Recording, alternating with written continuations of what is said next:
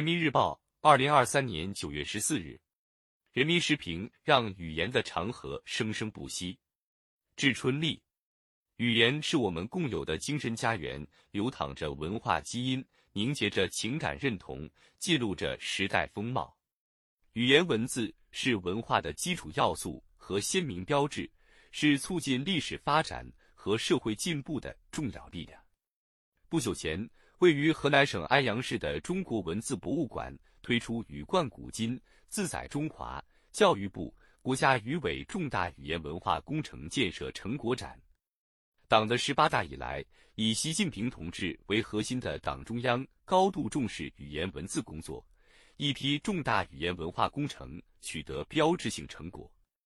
中国语言资源保护工程建成世界上规模最大的语言资源库。古文字与中华文明传承发展工程、中华经典诵读工程、中华思想文化术语传播工程等出版一批重要著作，中华精品字库、中国语言文字数字博物馆等数字化建设迅速推进，这些宝贵成果为传承发展中华优秀语言文化筑牢根基。语言里有源远流长的文化，太原中华文明阐释何以中国。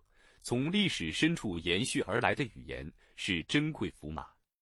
正如有学者说：“凡解释一字，即是做一部文化史。”殷墟甲骨文距离现在三千多年，三千多年来汉字结构没有变，这种传承中蕴藏着中华文明的基因，让人们得以从汉字原初构型中破解文明起源的奥秘。西周早期青铜器何尊铭文宅兹中国。留下中国最早的文字记载，沉淀在中华典籍里的人文思想，蕴含着跨越时空的魅力，成为代代相传的集体记忆。得益于重大语言文化工程建设，中国化方块字的文化名片更为亮丽，我们引以为傲的文化资源更为丰厚。语言里有生生不息的乡愁，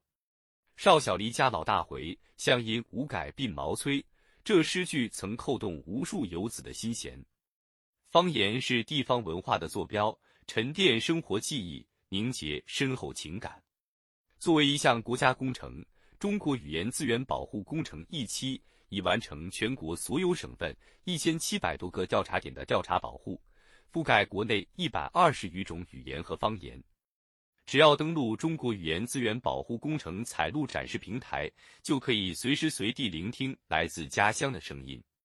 一个个词条内容涉及房屋建筑、日常用具、服饰饮食、农工百艺、婚育丧葬、节日活动、说唱表演等，如同一枚枚生动的文化切片，为地方特色文化留下珍贵的记录。被小心翼翼保存下来的语言文化。留住了文化乡愁，语言里有蓬勃生长的文化自信。保存和研究语言文化现象，也是为了更好的传承和应用。在生成式人工智能技术加速演进，自然语言处理成为热门应用领域的背景下，语言文化工程的成果开发有着更重要的现实意义。比如，古文字与中华文明传承发展工程以数字技术。赋能古文字传播应用，让冷门绝学走进大众；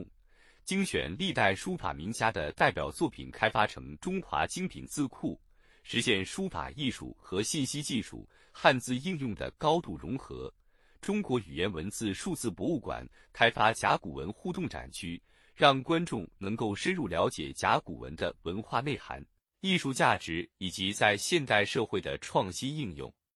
创新是语言的活力所在。当记录在甲骨、金石、简牍、绢帛、纸页上的古文字化身数字比特，插上大数据的翅膀，我们的语言文化必将在数字时代焕发更为独特的魅力。语言是我们共有的精神家园，流淌着文化基因，凝结着情感认同，记录着时代风貌。身处全球化时代，彰显文化自信。讲好中国故事，塑造中国形象，记录着厚重历史和多样文化的语言是资源宝库。